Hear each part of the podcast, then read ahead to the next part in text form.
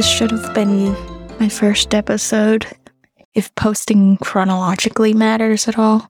But I guess if you start here and you'd be intrigued to check out my previous episodes, and if you are here after the previous episodes, it will probably explain more what the heck happened.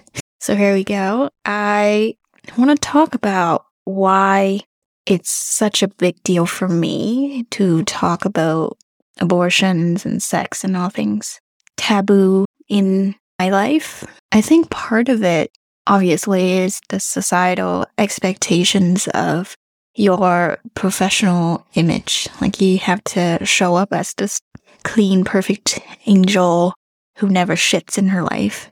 And that's kind of the people other people want to work with or have a relationship with, right? So if people know that you fart as a lady, you just lost all of your values.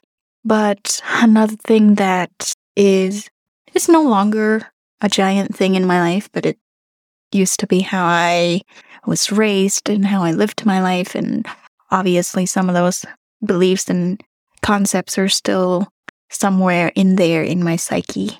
So it does affect my day to day life a little bit more than I would like it to. And a lot of it I'm not even conscious about. And that is that I was raised Buddhist. I wouldn't say very Buddhist, because I don't think we were that Buddhist. And it was also from one parent and not two. My dad is very atheist. He's a Catholic now, but I wouldn't say he is. He's just a converted Catholic because his new wife is. And I actually love my stepmom. I think she's a wonderful person. I don't like my dad, but, you know, they're happy. I'm happy. I don't talk to my dad anymore, so I don't really care. But my dad was a very disrespectful human being. I was going to say disrespectful atheist, but as a whole person, he's pretty disrespectful. He doesn't respect anyone. He thinks he's a shit. And so he made a lot of awful remarks about my mom's religion, which was and still is Buddhism. And I did say in my trailer that my mom is currently a Buddhist monk and will probably f- for the rest of her life because it is a lifelong commitment, especially for women. Men have seven chances of getting in and out of the monastery, but women have one because we're inferior, according to Buddhism. I don't know how much you know about Buddhism here in America, but in Asia, especially where I came from, I guess I can only speak from my own experience, even though I, I would say, yeah, a lot of Asians would relate. I experienced being a Buddhist from what I've experienced people talking about this religion here, it seems like it's the superior one. I, I would say, yeah, I would say most of the people I used to surround myself with were atheists. And they always said that if they had to pick a religion, it would be Buddhism because it sounds nice. But I guess they don't know enough about it to convert or whatever. Here's like the arching idea of Buddhism, and I did not do any homework before this to confirm, you know, the Wikipedia version of what Buddhism is. I'm just telling you from what I learned growing up.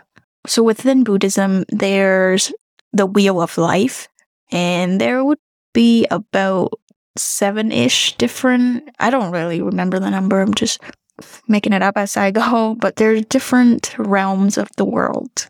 There's realms for humans, one for animals, one is hell, another is heaven, one other is the Buddha's land, and something else. I, th- I think there's one for ghosts. And so all of these planes, different planes of existence, exist all at the same time. And we, as spirits or souls, we kind of just recycle and we go around, uh, depending on our karma points. So, as you can imagine, if you have lots of bad karma points, you're in hell. You will probably end up there for a while to pay it back until you have enough to become a plant or an animal, and that's your plane. um, that's your next life, I guess. And then if you gathered more good karma points, I think the the middle ground is being which means that you have about the same amount of good karma points as bad karma points. And then if you're not going to Buddha's land, like there's a goal, you know, there's a ladder of life they have to climb. If you don't intend to go there, then I would say a little like adjacent to Buddha's land is heaven. But obviously, Buddha is where you want to be. So they make heaven a little like inferior. And so that's where you go if you have so much good karma points that being humans wouldn't provide you with the opportunity to live as lavishly or, or have like, you know, those magic that would make your life heaven, essentially. So uh, we call them fairies. If you live in heaven, you're a fairy. Uh, and I know the image of a fairy in America is very different. I would say maybe not fairy. That's a direct translation, but I would say it's more of like an angel type of deal of image. There's a story about, I'll tell you a story because it's relevant. There was once told a lady who was very into charity. So she obviously had so much good karma points. In this specific lifetime, she was born into a very wealthy family. I believe in India because this was a Buddha story. And she kept doing the same thing. Like she was always so very generous and she would always help out people around her that wasn't as privileged.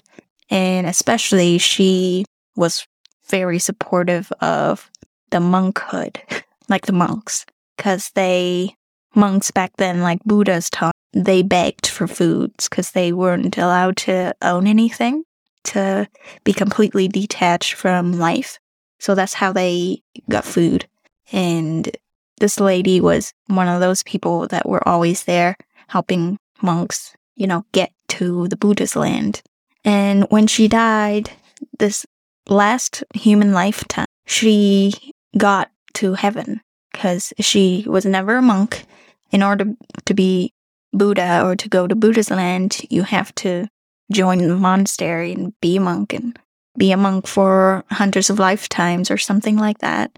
But she was just a person, right? So she went to heaven and she had the best life because whatever she wanted, she just, with a thing of her hand, whatever, or this is called a clap of her hand, or a flick of her hand, or a thought, or whatever, she got everything she wanted. And so one day she climbed a tree in heaven just to hang out and take a nap. She got dropped back to the human plane of existence because she had just used up her good karma points. So she no longer had enough to stay up there in heaven. So she just dropped down to earth. And she was born again into a very wealthy family and she did the same thing over all over again because she was a good person. And when she died, she had already earned some more good karma points. So when she woke up in heaven, it was, you know, like an afternoon in heaven that she was taking a nap for up in that tree. So she woke up, she was on the tree, she climbed down, went to her friends, and they were like, Oh, where'd you been all day? And she was like, Oh, I actually went back to be a human and it's just a nap. Here I am again. So that that's the story. And uh, the land of ghosts, the realm of ghosts is obviously when you die and you don't immediately recycle or go to any other uh, realms. You kind of just hang out there like ghosts.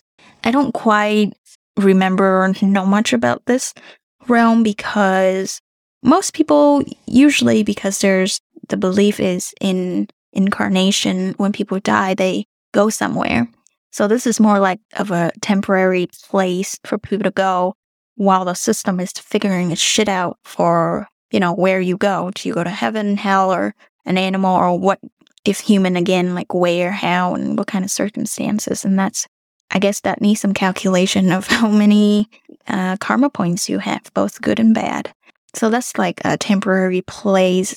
However, there are some people who end up being ghosts for a very, very long time. And The problem of being ghosts is that you get hungry and you can't eat because you're you don't have a physical body. So whatever you eat, just I think this is like uh, Jasper the ghost. Is this name Jasper? I don't know. Like yeah, you eat something, it just comes out the other end because you're a cloud. And so there's also a tradition in Asia, I think about like in July, it's called like the ghost month or whatever. We put food out for these ghosts so that they get fed and they don't get angry with us and bring us bad luck. So there's that. And then the Buddha's land, there, I think once you are a Buddha, you have your own kind of realm where you're king literally, and you created this place because you're Buddha now, you can do whatever. And whoever follows you, they can get reborn.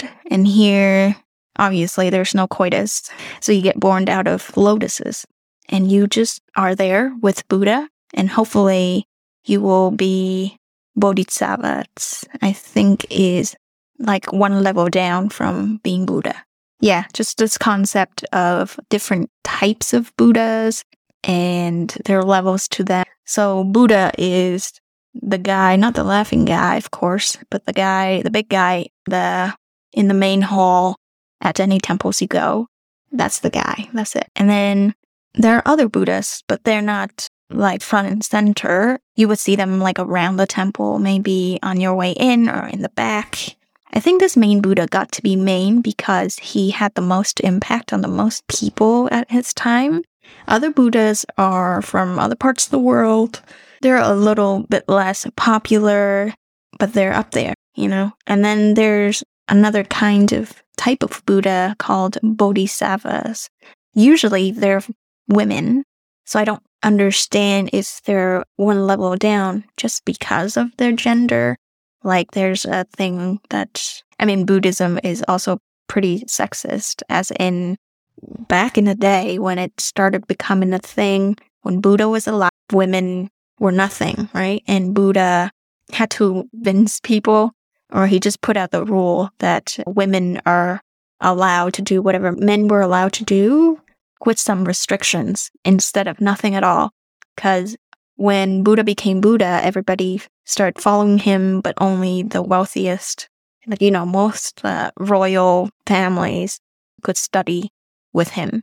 And when they saw other people of a lower class or women in general, they're like, yeah, you're not supposed to be here. You're not welcome here. You're too low of a class for Buddha. You can't talk to him, you know.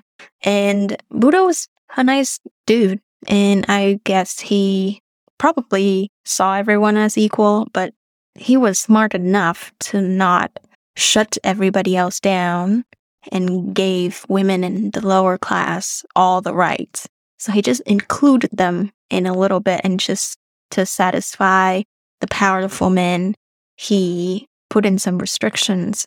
One of those is that women have one chance of joining the monastery instead of seven like men. So, men, you can shave your head, do the thing, and be a monk. Then you can get back out to life, get married, do whatever, you know, life stuff. And then you can get back in and then out and in and out seven times. After the seventh time, they don't accept you into, I just say monkhood. There's a word for like the community of monks. So you have to be accepted by them because you live with them. So after the seventh time, you're denied access. And women get one chance. So if you make a decision to get back to life, you're obviously allowed, but you can't get back into the monastery. And what is it like being a monk? This I can speak to just a little bit because I actually don't know that much about how my mom's life day to day is like. I just, I'm just trying to remember what she's told me before she was a monk and now. It's been like, I'd say three years that she's been a monk. So there's lots of rules. I think upwards to 700 little rules that monks have to follow. And there's also, you know, beginner level and then you level up. I think there are like five ranks. So the first rank you get, I would say out of my ass, I'd say 100 rules. And then once you level up, which you take a test for, and you pass, it's like school, then you get a hundred more rules and so on and so forth. And these rules are, there's so many of them because it's just like the little things. Uh, for example, the one that I remember is you have to sit in a certain way, like in a classy way to compose.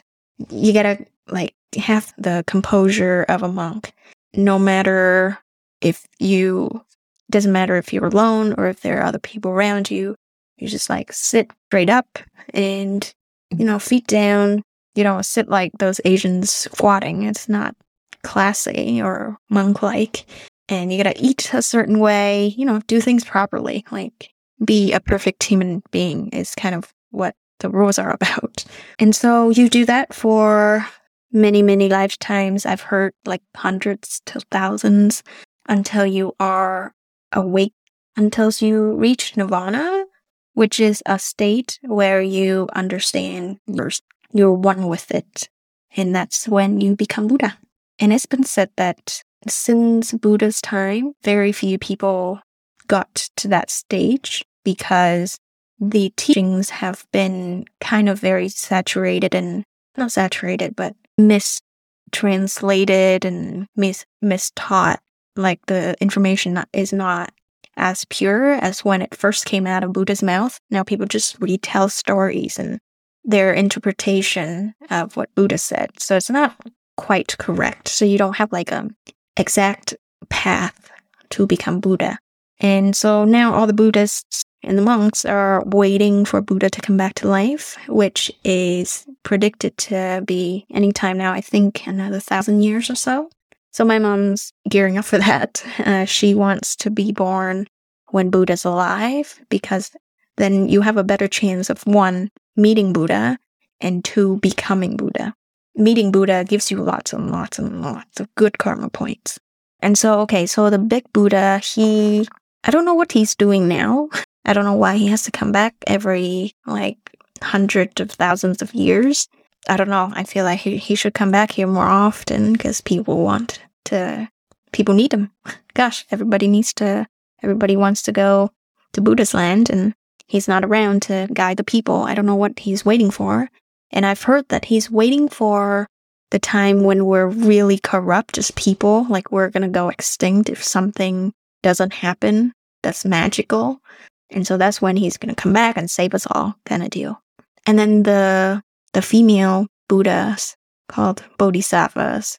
If you know male Bodhisattvas, let me know because I feel like I'm a little off on this. But these uh, ladies are also Buddhas, but their vows were not to be Buddha, and Buddha just means being nothing and everything at the same time. But these ladies vowed to come back to Earth uh, or to other even planes of existence to save us, to save our souls. And they do that by giving us opportunities to earn good karma points. So a lot of the stories uh, that I heard, that I was told, were that these Babas came back here and they are, they appear as homeless people or people really in need of help, but you kind of get a it's not like an easy help, right? So it's there's always something that would make you very uncomfortable and if you for some reason have the courage or bravery to get over your own shit to help this poor person, then that's lots and lots of good karma points and that could probably get you to Buddha's land or to your own Buddha's land if you become Buddha. So that's the stuff that I grew up with. And I have an issue with such as people and I know my mom would fight me so hard on this, but I know when I was just in quotes, I wasn't very religious, I would say. I was always like a skeptic, but I was too young and I was Asian, so I wasn't to disobey whatever my mom said. So I just never believed that Buddha actually existed.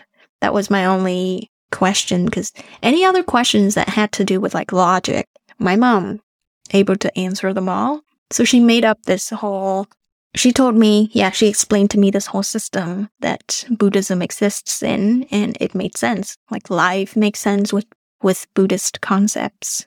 So when I was young, I felt like I was like I was let in on a secret.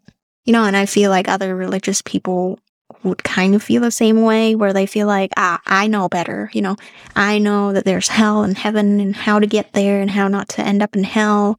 And I'm better than you because I know this and I'm a vegan. You know, I don't hurt anything, anyone.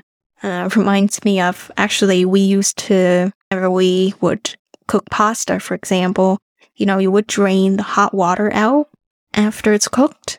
And what we always did was to turn on the sink, like the faucet, to let really cold water run first. And then we slowly pour out the hot water so that the, the mix of the water that goes down the drain is not boiling hot. The reason is because my mother said we are not to kill any living beings living in this rivers under there. I didn't really understand. I don't really know how houses work. I'm very princessy. I really don't know how the drain works beyond the hole. I don't know who uh, all the pipes or whatever in there.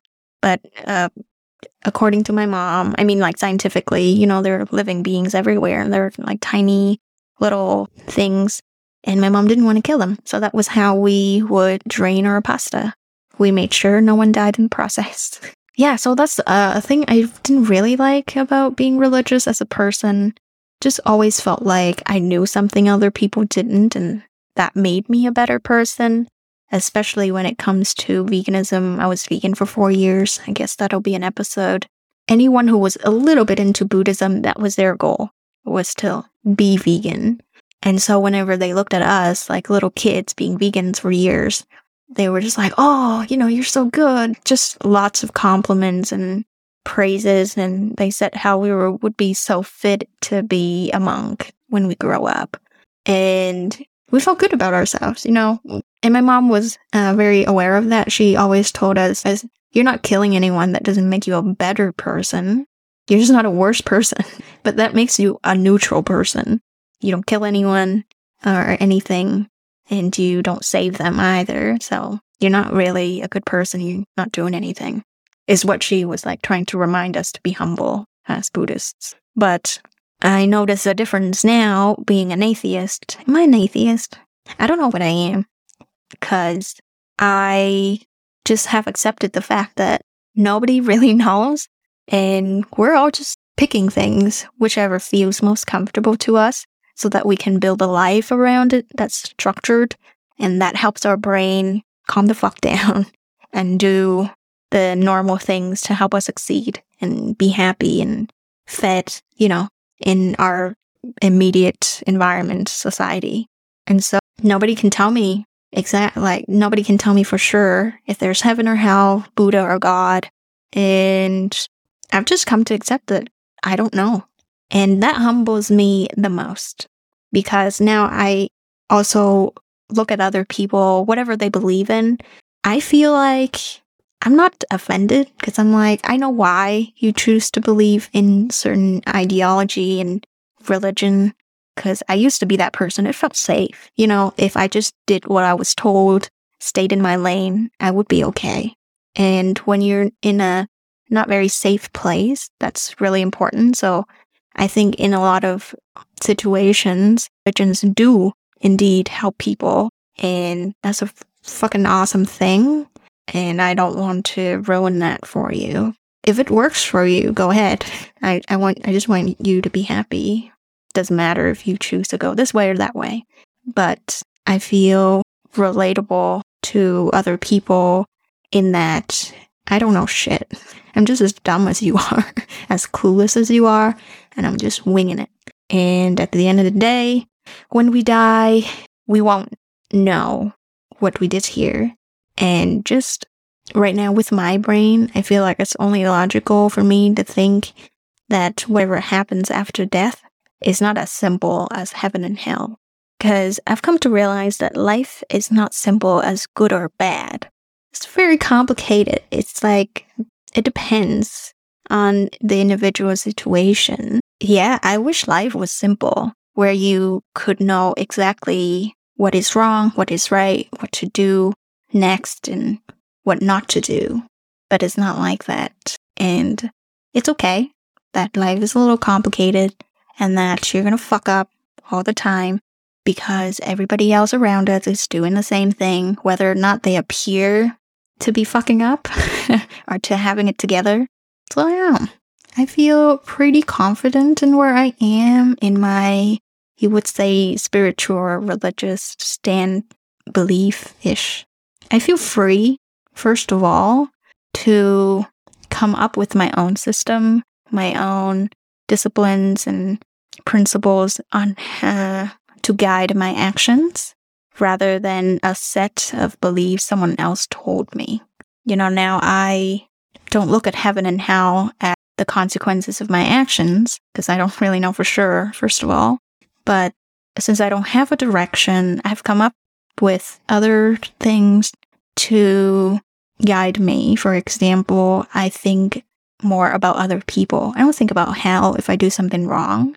If I think what I'm going to decide is wrong, it's because it affects other people in a negative way. It hurts other people. It affects them in some way that is totally not positive. They're not happy or, you know, they're being deceived even if they're happy now. Maybe in the future they won't. And so I think about consequences in this time. I don't think about next lifetimes. I don't care.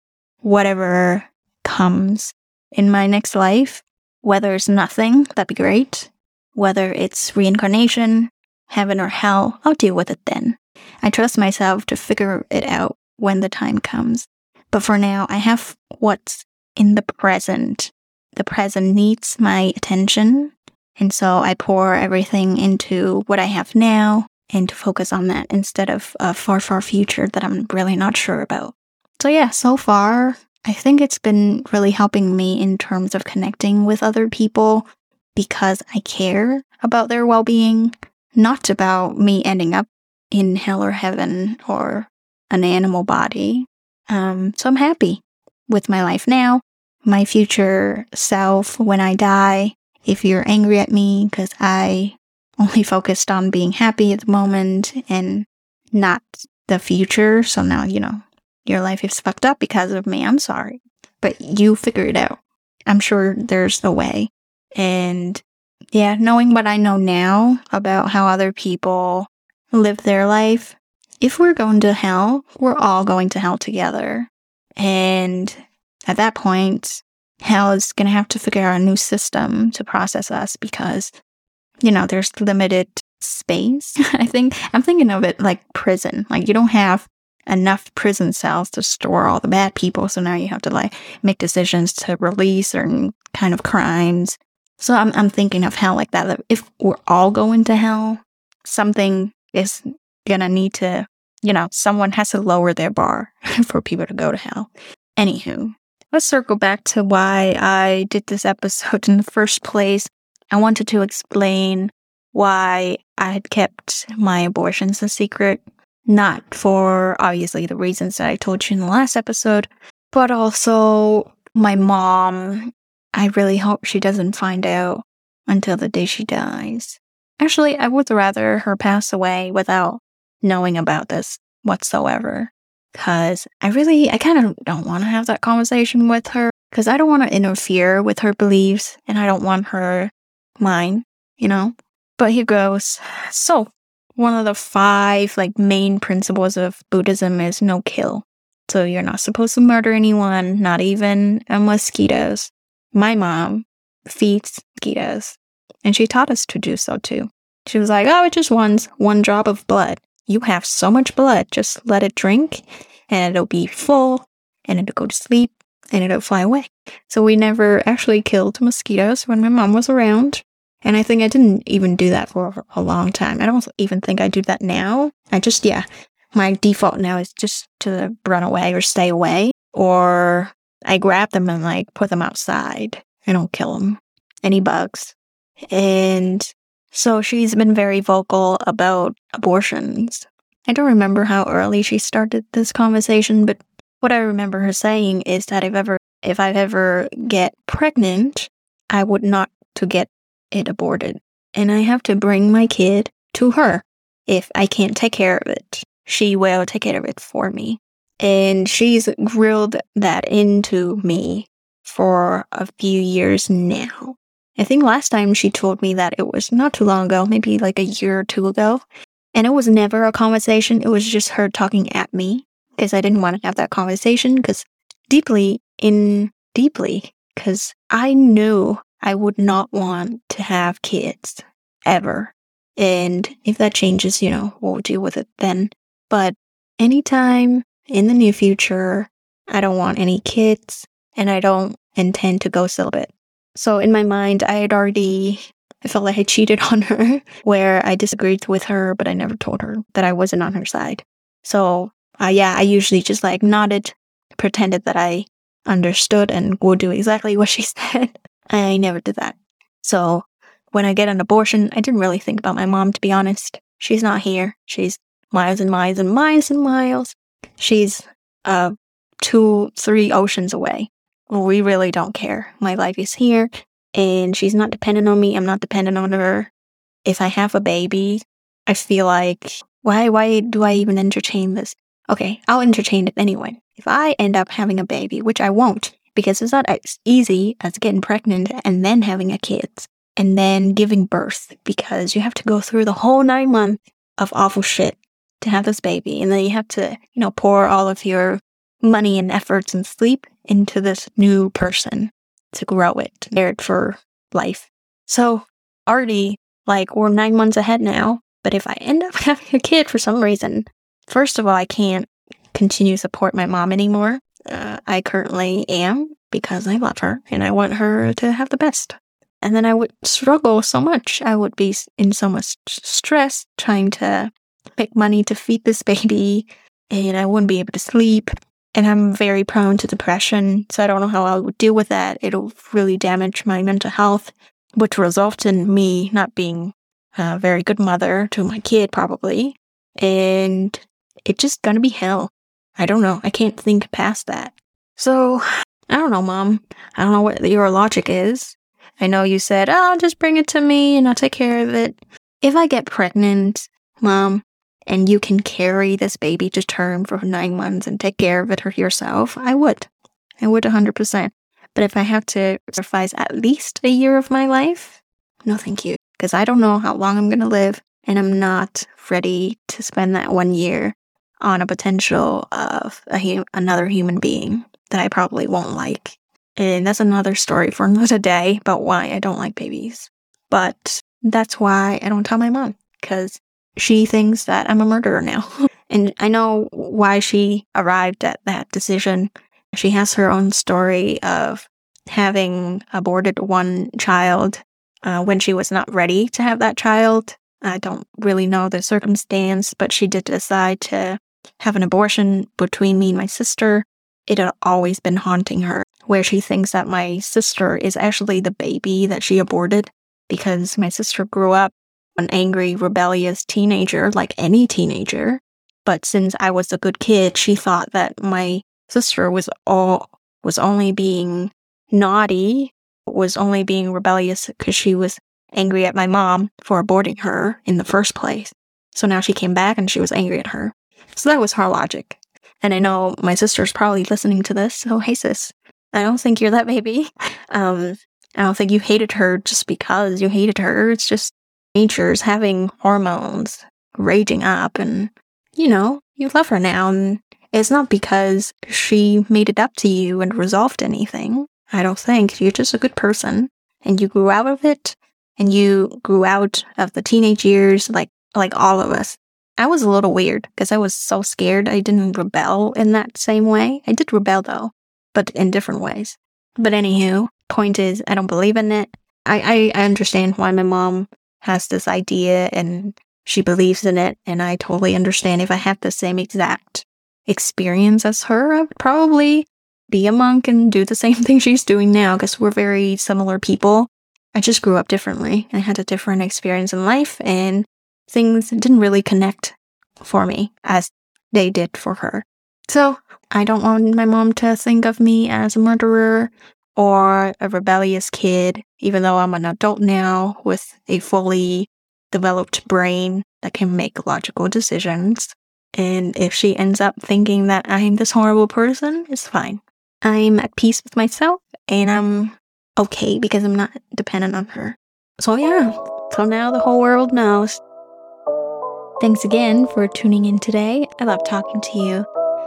And I can't wait to see you in my DMs and inbox at Mom Disapproved on Instagram and Mom Disapproved at gmail.com. See you next time. Bye.